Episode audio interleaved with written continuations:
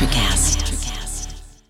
At Baker's, no matter where you order free pickup, you get the same great deals as you'd get in store. So you can save when you order during band practice, or at the dog park, or wherever. Start your cart with the Baker's app and save from wherever today. Baker's, fresh for everyone. $35 order minimum. Restrictions may apply. Subject to availability. Get more ways to save at the Buy 5 or More Save $1 each sale. Just buy 5 or more participating items and save $1 each with card. Baker's, fresh for everyone.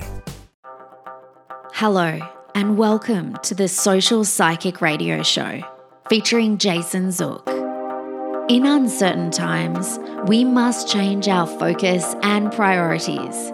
This show will highlight social justice issues with the goal of expanding minds and increasing unity, love, and mutual respect for ourselves and our planet. We support the Black Lives Matter movement. Our show aspires to promote social spirituality, which simply means that by coming together, we can solve any of our problems, including the goal of bringing an end to all forms of hate, discrimination, bias, or oppression. We must protect our environment, reform our criminal justice system, and protect every citizen from police brutality. When we come together, it becomes possible to bridge the gaps that plague our society and divide us from within. We the people means everyone. Hello and welcome to the Social Psychic Radio Show. This is Jason Zook. It's a great pleasure I have the opportunity of presenting special guest Margaret Mary O'Connor, author of the book Scandal in the Shadows, The Original Priest, Mary Mother. Margaret has a Bachelor of Science degree from the University of Buffalo and a Master's of Arts in Pastoral Ministry from Christ the King Seminary in East Aurora, New York. She's a former chaplain and currently is a Eucharistic minister. Margaret literally walks the walk on picket lines to help keep the issues of women's ordination and the church accountability on the priest sexual abuse issue at the forefront of any Catholic's attention. She believes any Catholic deserves, at minimal, at least the truth from Rome, as opposed to the continual outright deception they're receiving. She also is a member of Call to Action, Future Church, Roman Catholic Women Priests, Women's Ordination Conference, and SNAP, Survivors Network of Those Abused by Priests. And Margaret also belongs to the Buffalo Central Terminal, Preservation Buffalo Niagara, Western New York Land Conservancy. Margaret is the recipient of the Special Award for Achievement from the Dale Carnegie Public Speaking Course. She enjoys gardening, Pilates, and reading mystery books. And it's a great pleasure I have the opportunity of presenting Margaret to the show. Welcome to the show, Margaret. Oh, thank you, Jason. I'm glad to be here. Glad to have you. We've had a rocky road trying to get this thing organized. It's between my fire and my AC a couple weeks ago and then just us coordinating. I'm so happy to have you on, by the way.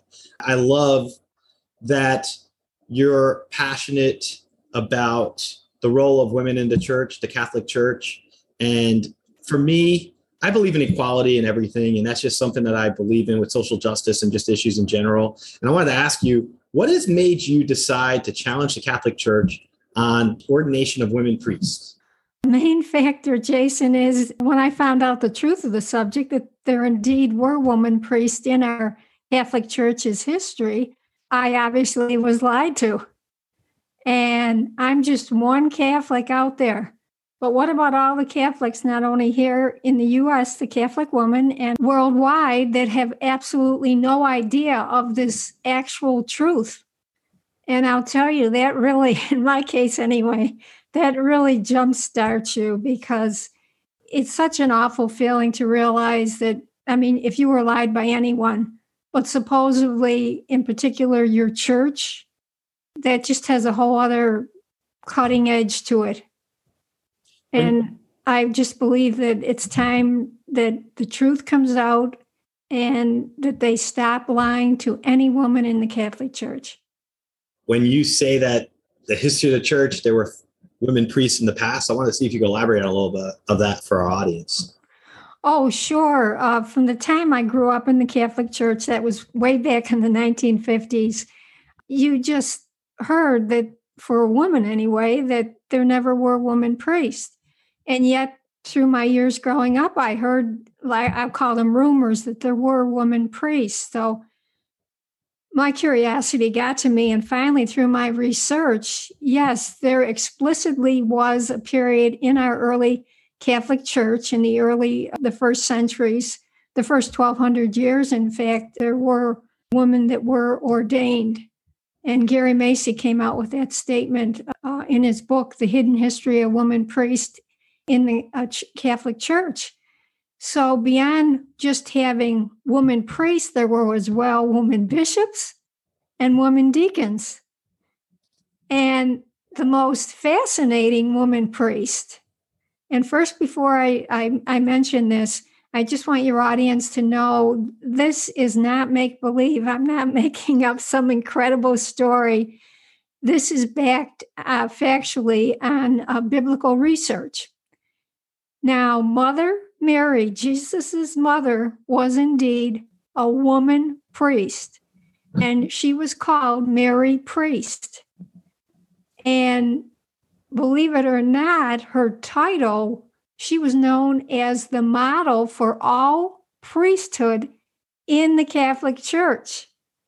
And I mean, when you think of where women are today in the Catholic Church in the context of this whole issue, I mean, isn't that ironic that Mary would hold such a title? This is where I scratch my head.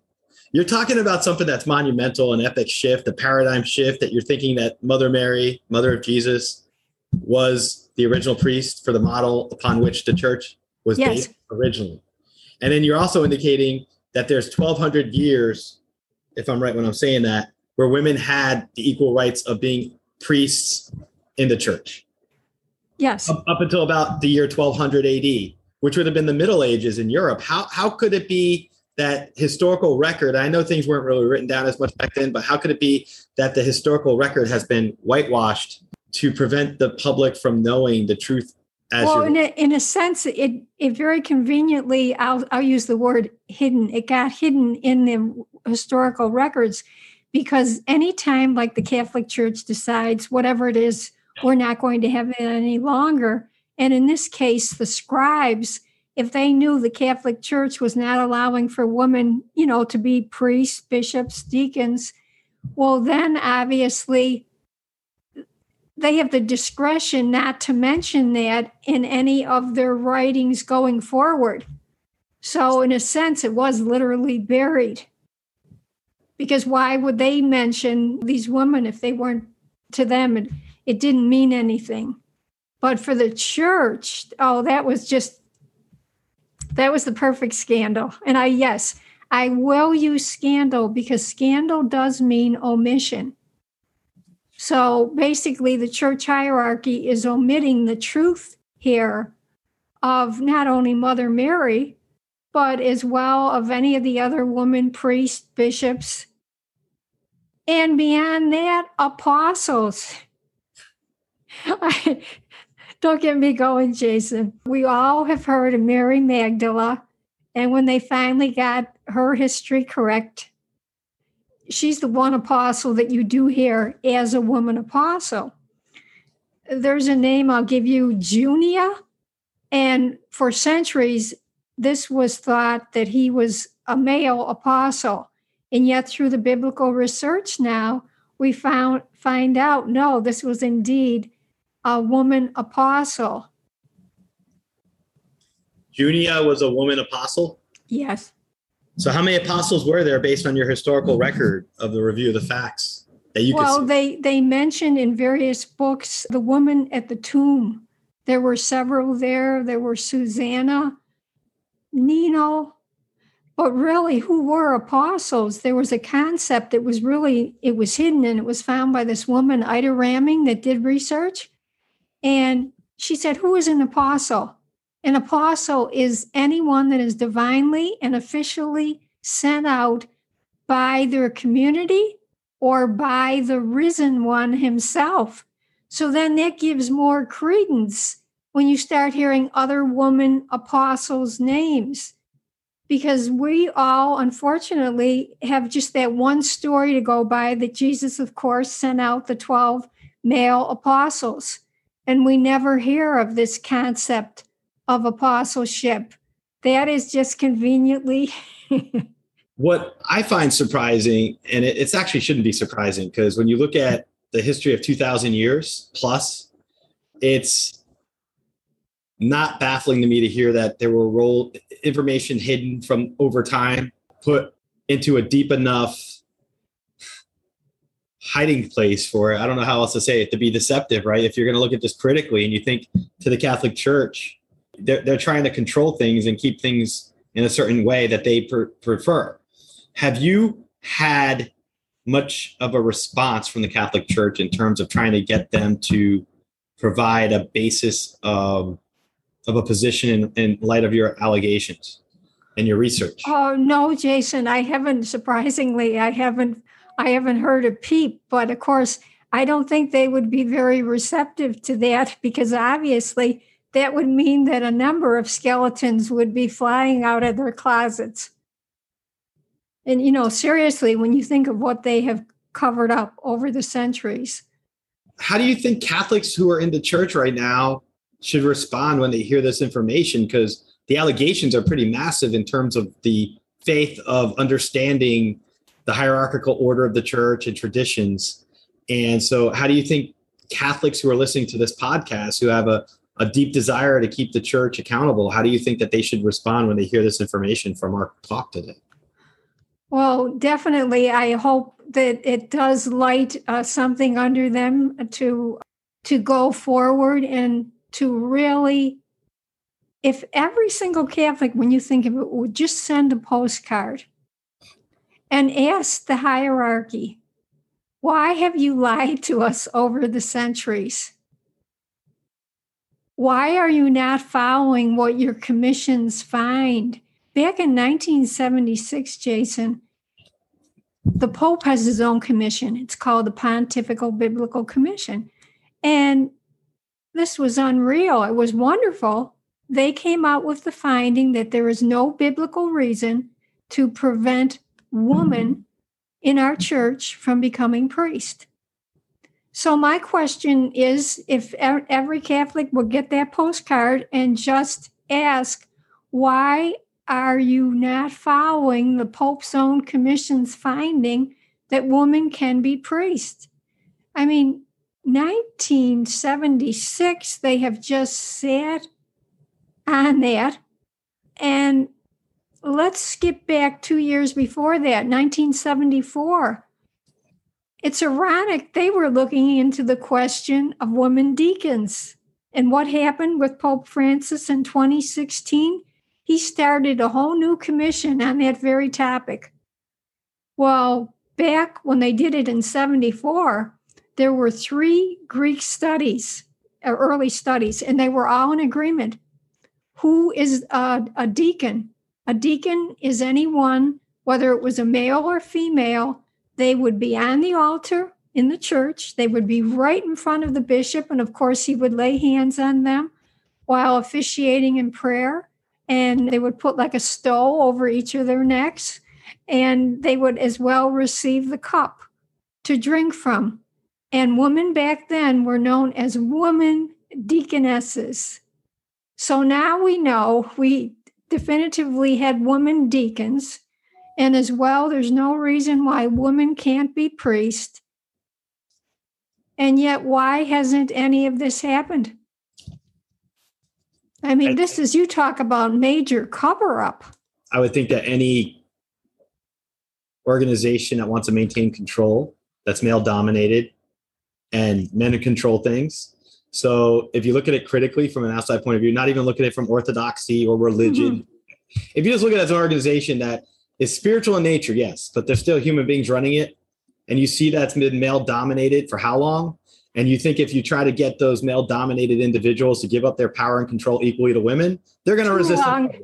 And they're going to go under the shroud of tradition, orthodoxy, just because, right? Right. I mean, you can't fight when someone doesn't want to accept other viewpoints, and to look at those viewpoints from the perspective that they should be taken seriously. You're challenging the paradigm of the Catholic Church, and I love that, okay? I believe in challenging paradigms for equal purposes to advance women and give women the equal status they deserve in society. You can't have half the population of a society or any country or any organization like the Catholic Church deny equal rights to its members, deny equal rights to citizens under its authority. And so from my vantage point, I look at everything you're telling me right now, and I believe it. I believe that there's been women deaconesses, and I believe that women were likely priests. And I think part of it was because of control. It's all about control and domination and controlling orthodoxy. I think that is probably, and I'm speculating, of course, because I'm one opinion like you're one opinion, but from our positions, really approaching this issue, how else can you approach it other than to think that the only reason that they haven't accepted other viewpoints to change these things and make it more equal is from a position of fear, a position of control, a position of corruption, and a position of dominance. And that control and that dominance, I personally feel that if I'm out picketing, like say for Catholic women priests, and it's like hitting a brick wall. I will mention some of the facts I've told you. Well, that can't be true. And I said, why? And they said, well, our church has told us so. Our hierarchy has told us the truth, and you are lying to us. And no matter, and another thing is because this new information is not in the Bible, then again, that puts a whole black mark on it. Why should I take biblical research when I have the Bible here? And there's nothing about any whisper of women and, positions like that in the Bible. How does this change your viewpoint in your faith in the Catholic Church? Like, how has it altered what you personally identify with, what resonates with you? Oh, right now it's like a dual thing because I shouldn't say dual. It's Jesus that I'm resonating with because logically, I should be leaving the church because of the hypocrisy and because of being lied to. I'm not using the right words. It's just so exasperating because it's like you're going around and around in a circle. And even when I try to get this message out and I'm telling the truth, it's either because it isn't in the Bible or they have been told by their hierarchy and their church knows. And if you know anything about the Catholic Church history, there used to be a term, it was called pray and obey. Mm. And particularly like when I grew up in the 50s and the 60s, I just knew I wouldn't question my pastor, let alone whatever Rome was doing. But this was really, has had a very detrimental effect on the average Catholic, because especially as you go through your life, you just don't ever question the church. And yet, wasn't that just wonderful for the church hierarchy in regards to priest sexual abuse? There was no one in there, in a sense, asking any questions, being present to see what was actually had taken place, is taking place. There's just so much need for improvement. And the younger generation, the millennials, if I'm fed up, you have got to really be fed up with the church. But this is your time. And I'm just not throwing these words out. Finally, this is the time to confront this issue and to make the church accountable. When you think of it, Jason, they're basically in the driver's seat. Is anyone questioning any of their moves? Historically, if you question them, you could be excommunicated. Right. You could be considered a heretic. Yes. So most people are probably afraid to question the church. They don't want to be excommunicated. They don't want to be seen as heretics, right? That's a good point. But unfortunately, one of the points that they don't realize is because they don't want to question. Vatican II had a constitution on the church in the modern world. And it was just such a wonderful vision then. Pope John XXIII has since died. He died of cancer. And unfortunately, all the things that he wanted to start to initiate were never really became true. But he wanted to open the windows of the church. And he wanted the church to see the signs of the times.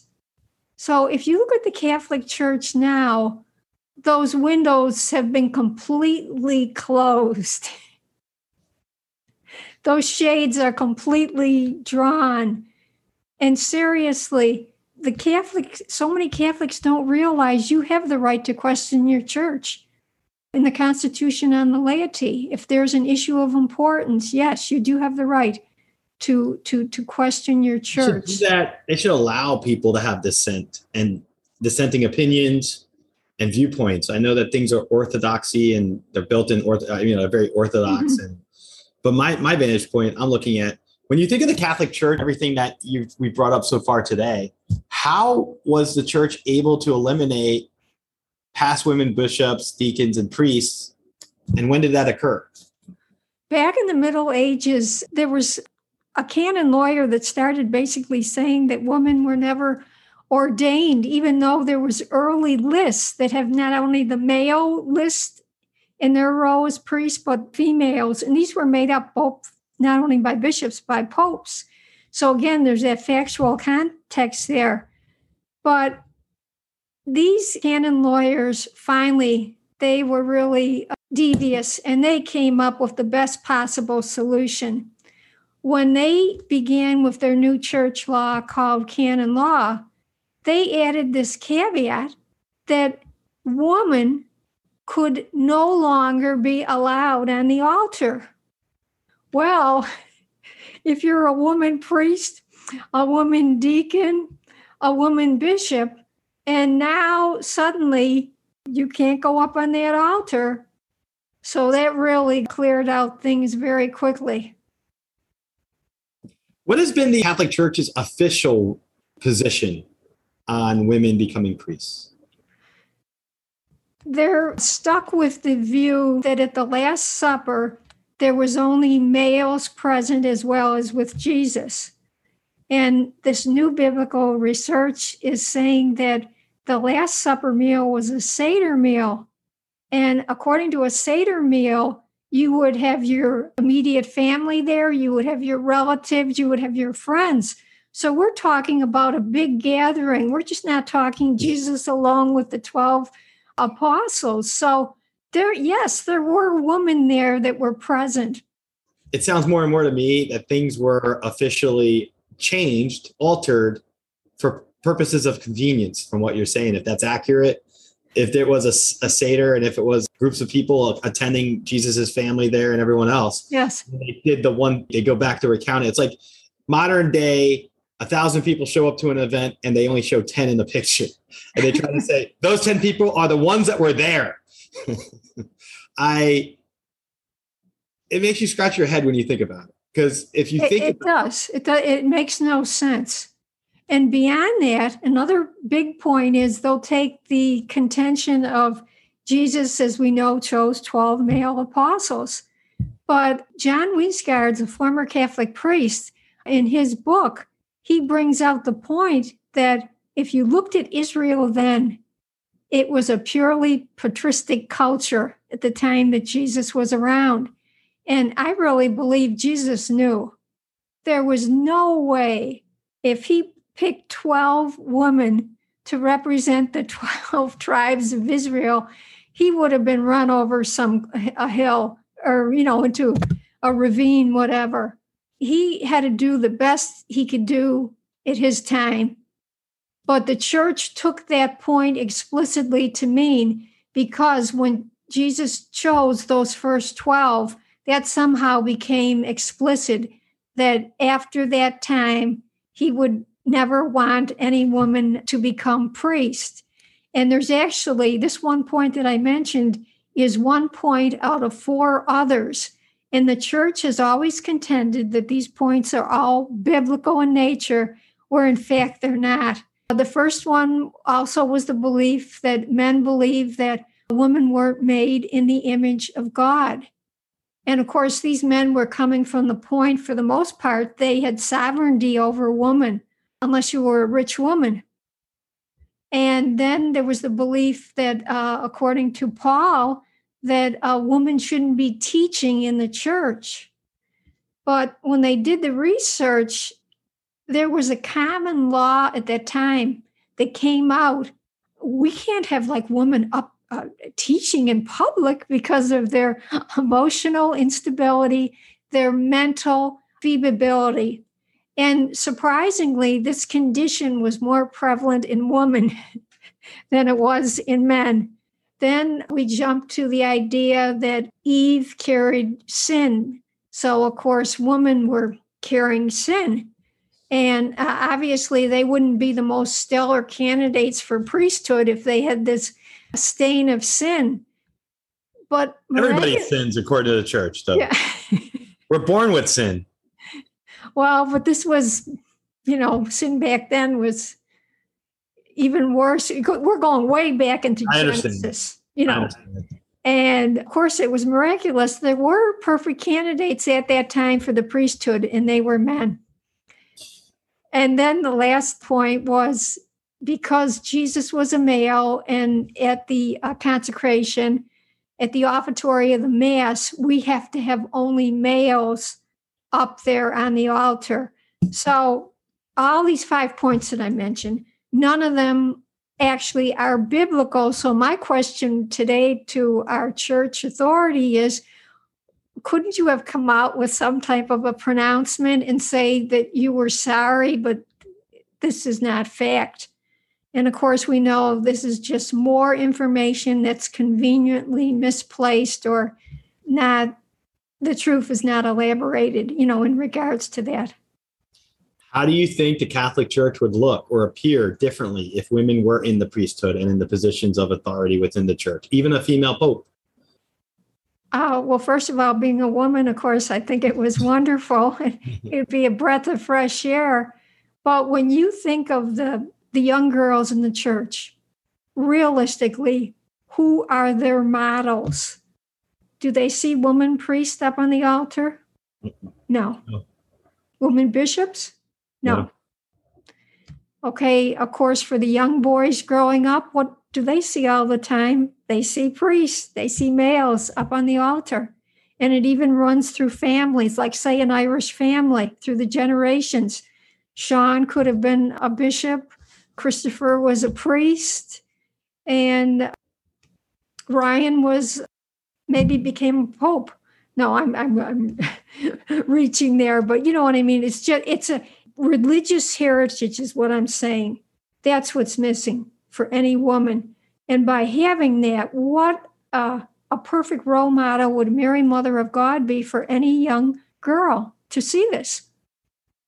Have you worked with other activists within the church globally? Have you worked with other organizations or similar-minded individuals to work together? Because you know how strength comes in numbers. Yes. No, I haven't. And why is that? I really didn't think about it. I mean, I'm seriously, I'm just one person. I understand. And I'm on my little, my mission. One of the other podcasters, Matt Napple, said, Margaret, are you David going against Goliath? And I said, yes, I'm little David going against the Catholic Church. And I feel that weight because at first, even before I wrote the book, I had some intrepidation, being just one person. And I asked that for a reason, because there are other organizations that exist that you might be able to be in line with, and they might like your book a lot. Because from what you're discussing, I don't consider these viewpoints radical, by the way. I don't consider them radical. I don't consider them blasphemous. And I don't consider them to be controversial. I think what you're saying and what you're doing as a passionate individual who's an advocate for viewpoints that might differ than what's been accepted within the church. But keep in mind, 600 years ago, we all thought the earth was flat, right? And then viewpoints change.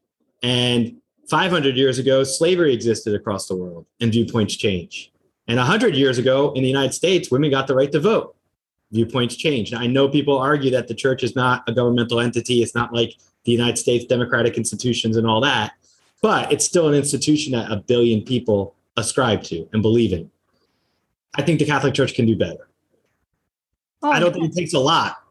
It's not going to take them a lot to entertain these ideas, even if they, I mean, you've already indicated that back in 1976, the Pope has already, at the time, already had addressed this issue and came down with the position that women could be priests in the church. Is that accurate? From the Biblical Commission, that's what they presented him. And then he just sat on that. We have a commission that's organized by the Pope. They do their own position, they do their own evaluation, and they say, women can be priests. And what did the Pope do? Buried it. Yes. Here we are 44 years later, 45 years later, still from ground zero in the same position, the needle hasn't moved at all. I know, and isn't that really sad? How could you get the Pope that's currently in office, that's currently in charge of the church, to take up this issue and look at it seriously? What steps do you think need to be done?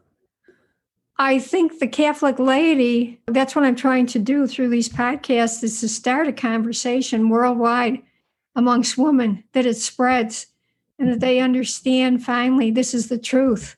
And they really have an issue, and they have to be behind it to, again, make the hierarchy accountable to move.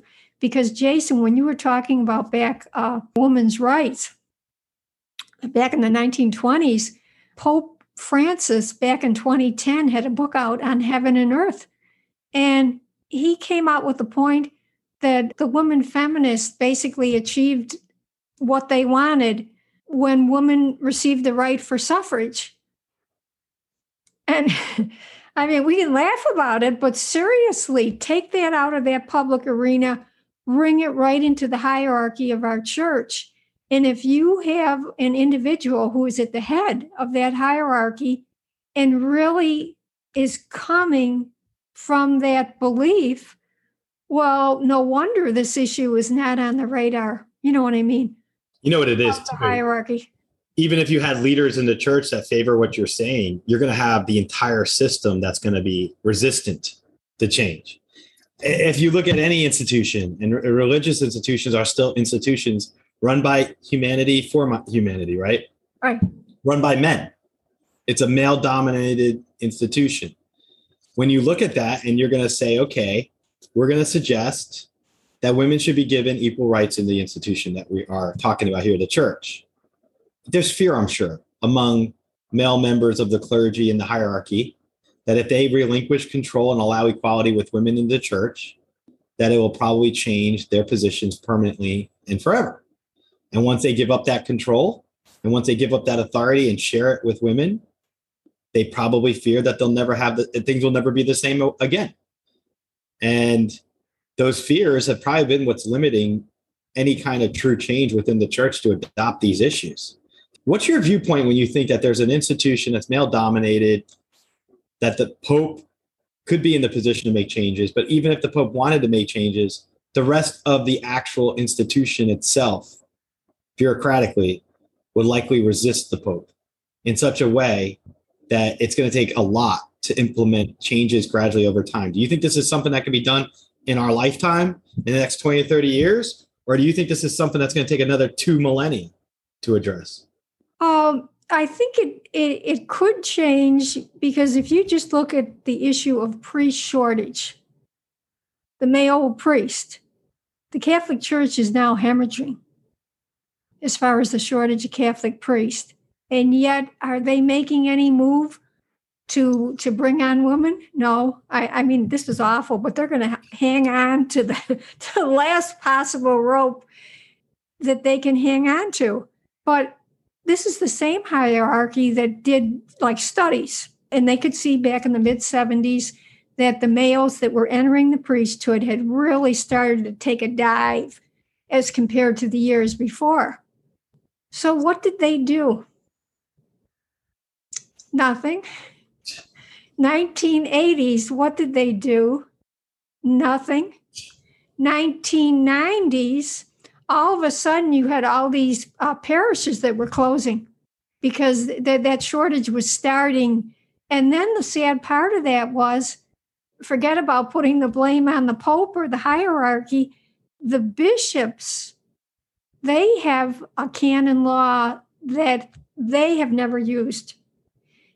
They themselves can appoint a deacon or a lay person to be in charge of a parish. Why wasn't this done? You had all these parishes closing left and right. They didn't all have to close. There again, I'm wondering, now again, supposing, were they afraid to relinquish their power? I would say yes. Yes. It's just, I mean, we're speculating because we're not involved in the hierarchical decisions and we don't have privy to the conversations that they have engaged in. But in terms of a speculative nature, if they didn't make changes and they didn't do things, it would be at least reasonable to think that they probably feared change and feared giving up and relinquishing control, because their actions could have spoke otherwise if they had chosen to not be driven by fear. Definitely. Fear of change, fear of relinquishing control, et cetera, et cetera. With this shortage of priests, this is the opening where woman religious could start to slowly fill this awful hemorrhaging ranks. Because what, by the hierarchy not doing anything aside from the parishes taking a dive and closing, they affected, of all sacraments, the sacrament of the Eucharist. Our Mass, it used to be called the Mass, now it's called the Liturgy of the Eucharist. Well, that can't always be done everywhere, because now with the shortage of priests, what they have enacted is a communion service where they take hosts that were previously consecrated, and then you will have a deacon hand out communion and say some prayers. But when you think of it, they had all those years. They could see the writing on the wall, and yet it was like, just steer ahead. We're going into the iceberg. That's all right. What have you found to be the reaction of people in your life about your book coming out? How have other Catholics that you're close with or people you've had in your life, how have they responded to you? I've had some relatives that were very receptive. I've had other neighbors that I've literally are receiving the cold shoulder, that used to talk to me or I'd wave to them.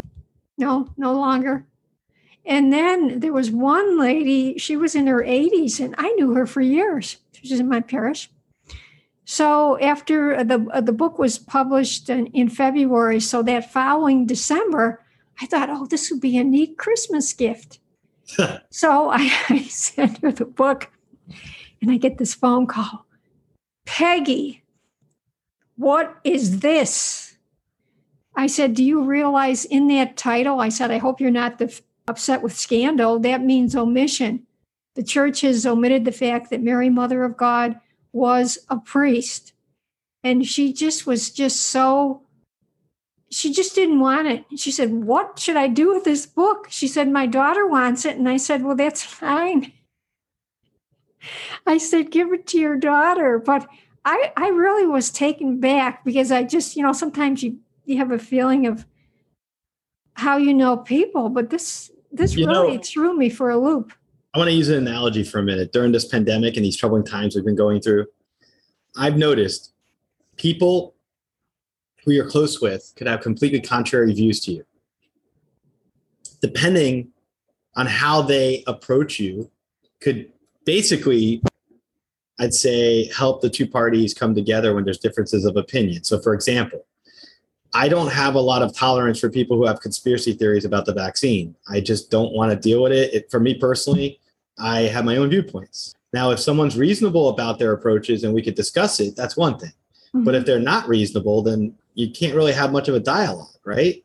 So when you gave the example of your friend with your book, if your friend's not able to accept your viewpoints, you can't really have a dialogue with her to try to at least give her your point of view. If you're giving her your book and saying, hey, Merry Christmas, here's a book that you can read to just get you to think as a fellow woman in the Catholic faith that the stuff we were fed from childhood all the way up till now, and you're 80 something years old and I'm in my blank, myself, I want to share my views with you so you're aware of it. I'm not doing a disservice in sharing my views. I want you to know what I found, what I believe, and I want you to think critically about it. If that person can meet you halfway, then the dialogue can be had. And you might be able to come in agreement with each other, either agree to disagree, or yeah, women should be Catholic priests. Women should be in the hierarchy of the church. There's nothing holding them back. Everyone's made in God's image. It's not just males. Everyone's in God's image. So if everyone's in God's image, and if you're reputable and you're ethical and you're moral and you are invested in the church, and this is a career path you want to take in your life, total commitment of your life to the faith, mm-hmm. then any female in the Catholic faith should be able to do that. That's my viewpoint as well. You really elaborated. Yes. And of course, it all makes sense. What confines me is, especially today in 2021, why there are so many women that are afraid to tell what their views are. And so years ago, I never spoke on positions of faith. I never spoke on positions of social justice. I kept my mouth to myself. I was raised, you were raised, my family raised me. Don't ever talk about controversial things among colleagues and friends, religion. After last year, I become very vocal myself. I don't hide my opinions anymore. Obviously, I have my own podcast. I can't hide my opinions. If I hid my opinions, what's the point of having your own show? You got to have faith in your decisions, right? All right. And so for me, I'm outspoken. I'm not afraid to be outspoken because anyone who disagrees with me, fine, disagree with me, but meet me halfway. Let's have a dialogue. And if you can't meet me halfway to understand what I'm trying to say, just like with what you're saying today, if we couldn't meet halfway to have a dialogue about this, you're never going to change, grow, evolve, help others to understand critical aspects of the issues. We have to have a dialogue. And have you been able to even get someone to sit down with you from the Catholic Church on even the local level of where you live in Buffalo, New York, the local diocese? Has anyone even reached out to you and said, hey, I'd like to sit down with you and discuss your book. I know that there are viewpoints that are different than what I'm looking at, but I'd like to at least. No, not at all. And why do you think that is? I really think they just see it as such a controversy. And especially if you're in a religious person, clergy, obviously you would be going against your hierarchy. But there are a few priests that are open. But basically, unfortunately, the majority, no. Afraid is too, as well. How do you think women in the church feel all these centuries that they can't be seen as equal to men? Well, unfortunately, I don't really hear from, I'm not really getting positive feedback, that, hey, that's great, or, we should, something should happen. I've had this one woman come out and was in the middle of winter and she whipped her coat open and she had a cup of water and I was picketing against the pre-sexual abuse. And she started blessing us. She got to me. I said, no, ma'am. I said, I belong in that church. I know exactly what's going on. But she started yelling, you're the people. You're the ones that are destroying the church. And there's so many individuals that they are so mad at us for standing up for children being raped.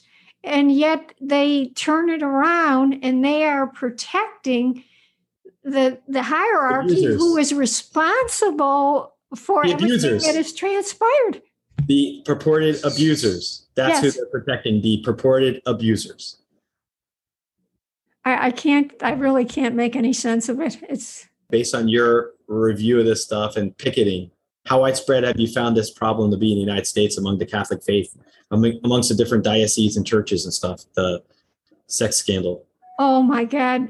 In Buffalo, New York, our area is so bad that they had to close the seminary that I got my pastoral ministry, East Aurora, Christ the King Seminary in East Aurora, New York. That's closed down. Why? Because of the shenanigans that were going on there.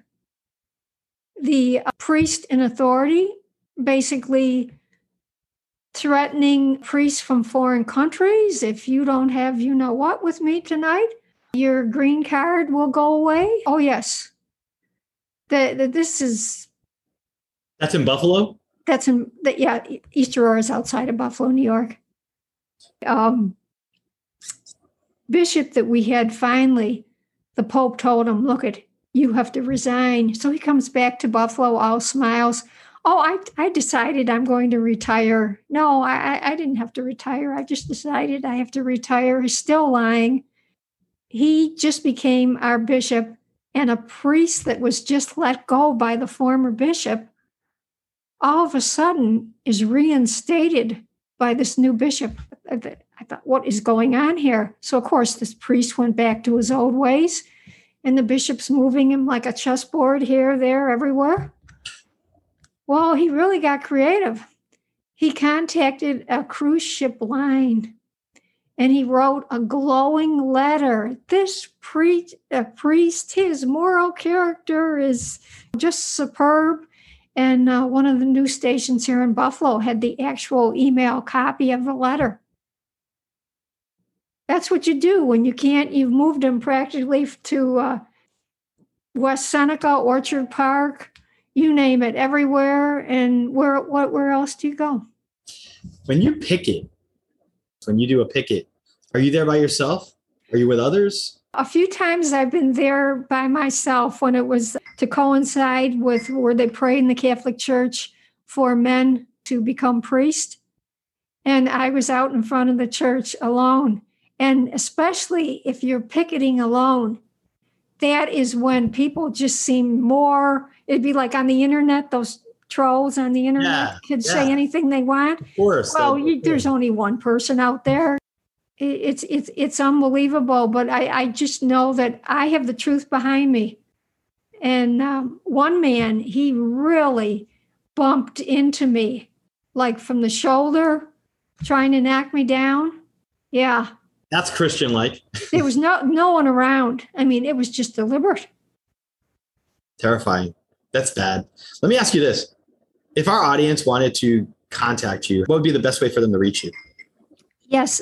Thanks, Jason. If they could please go to yourradicaltruth.com, yourradicaltruth.com. And I do have a petition up there asking our present Pope to bring back the title of Mary, Mother of God, as the model for all priesthood, and to bring back her portrait. Up to 1913 in Rome, it was allowed to have a picture of Mary in priestly attire hanging up on the wall. Has there been any response to your request to have this handled with your petition from the Pope yet, or anyone from the Pope's office? Oh, not yet. No. How long have you been trying to get their attention with this? Oh, since day one when I started doing these podcasts. How long ago was that? Each podcast I do, I get more numbers. So, as it keeps growing. Has that been since February? Yes. Excellent. Excellent. Yeah, part of me that I like to do for my show, too, is pick up on various viewpoints outside of the mainstream that I consider something very important to have us all look at critically, think about critically, and understand. And even if there's Catholics in the audience that don't agree with your viewpoints, at least if they're able to think about it critically, no harm, no foul, we can at least have a dialogue. That's the important part of all this, raising awareness of these issues so that we can have a conversation about it. Oh, and I really appreciate it, because then people can really learn about it. Exactly. I say that with all due respect to what you're doing, because I really do believe change sometimes occurs so incrementally, we never notice it. It's like the grass growing, right? Things can happen so slowly. 46 years ago, when you have so much that's going on in the meantime. So I think it's important for us to do a grassroots approach, because every organization, every government, every societal aspect of an institution has grassroots foundations to them. And if we can raise the awareness within the church about this particular set of issues and get them to at least grapple them, start thinking about them, that's progress. Small wins.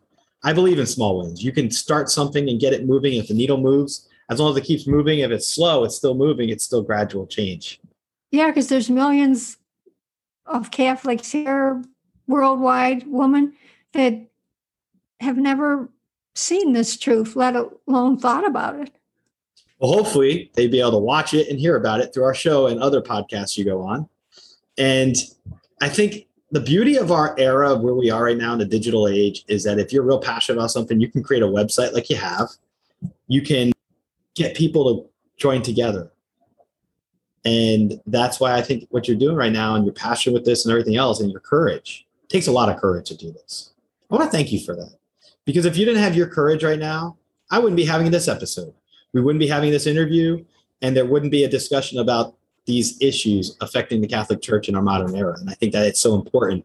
Since I am a spiritual podcast, I don't espouse to one faith or one religion itself, but I do believe that every religion should have the ability to be flexible with their congregants, their followers.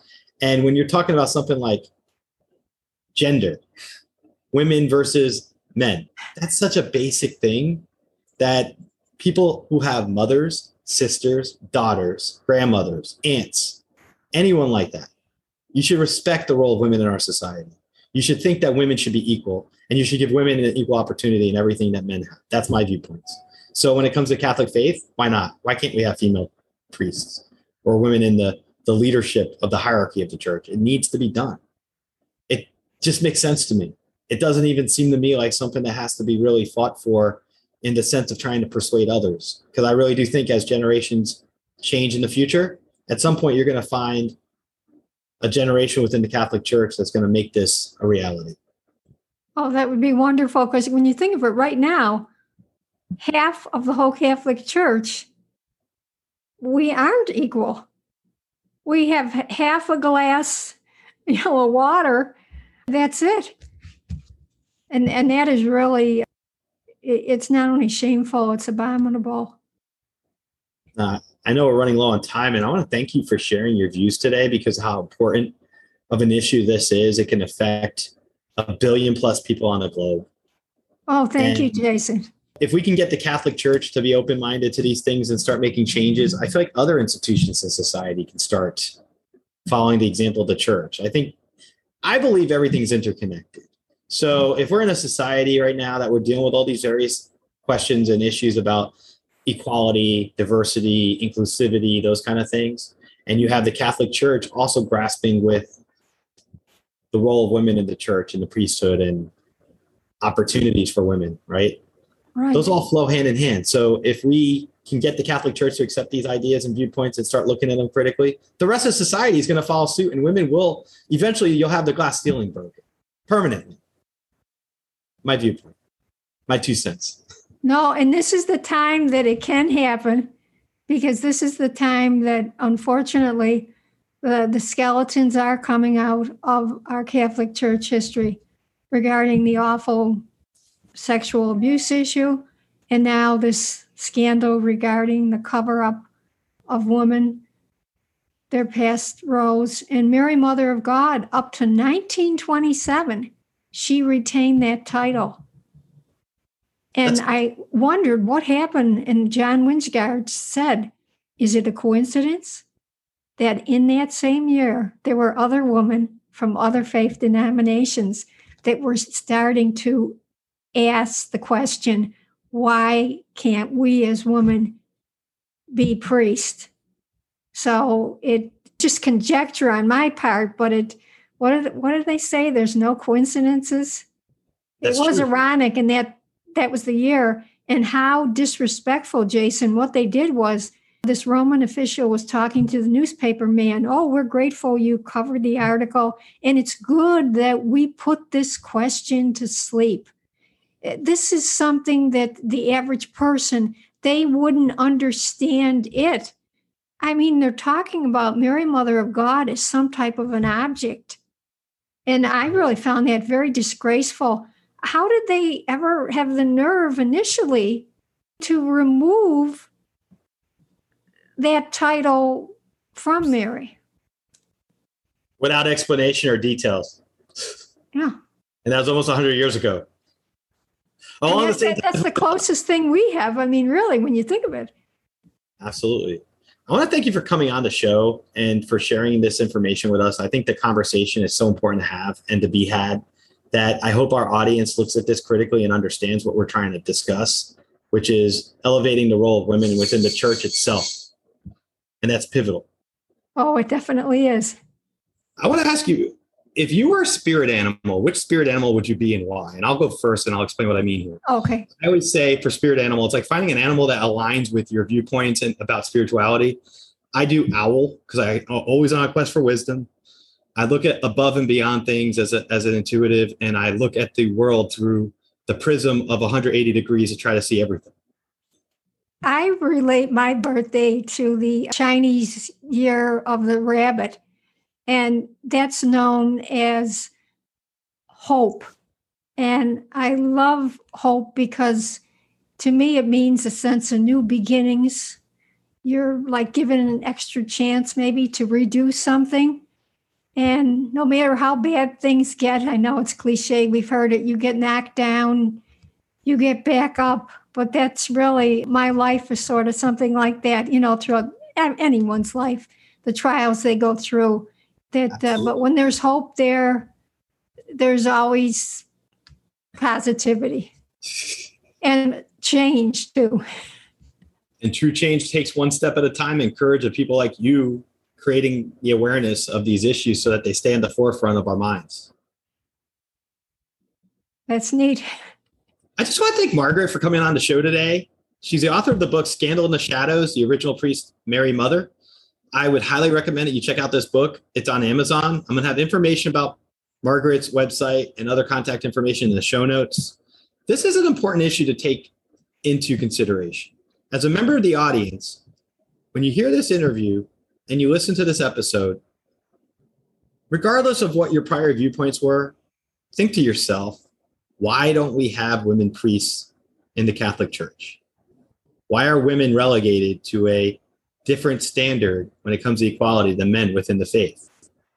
And just like anything within our society, when you ask those type of questions, that can start the dialogue to make changes in our society. We need to raise awareness of these issues so that we can take what has previously been seen as just one point of view and start really looking at it from a multifaceted viewpoint. Only then can we take scandals that exist in the shadows and expose them to the reality of what they are and make true change in our society. Thank you so much for tuning into this episode. Stay positive. When you're positive, anything's possible. Thank you. Thank you for listening to this episode of the Social Psychic Radio Show. Don't forget to join us for another episode next time. If you enjoyed the show, we'd love for you to subscribe, rate, and give us a review on iTunes. You can also check us out on Facebook, and don't forget to visit the Social Psychic YouTube channel. Until next time, it's a big world out there. Keep an open mind, embrace your paradigms, and know that the universe is always yours to explore. At Baker's, no matter where you order free pickup, you get the same great deals as you'd get in store. So you can save when you order during band practice, or at the dog park, or wherever. Start your cart with the Baker's app and save from wherever today. Baker's, fresh for everyone. $35 order minimum. Restrictions may apply. Subject to availability. Get more ways to save at the Buy 5 or More Save $1 each sale. Just buy 5 or more participating items and save $1 each with card. Baker's, fresh for everyone. Have you ever wondered what actually happens in Congress every day? Stay informed on Capitol Hill's daily happenings with a concise, factual summary of the Senate and House of Representatives' activities from the previous session, free from bias, on the Congressional Record Daily Digest podcast. Subscribe on your favorite podcast platform and discover the process from the heart of U.S. politics. The Congressional Record Daily Digest, an ElectraCast production. ElectraCast. Ever thought about starting your own podcast? Do you have a business or a message you want to share with the world? Well, now it's easier than ever with ElectraCast. Hi, I'm Mark Netter. And I'm Peter Rafelson. We're the founders of ElectraCast Media. Whether you want to start a new podcast or already have one, join ElectraCast to grow your audience, monetize your content, and build your community.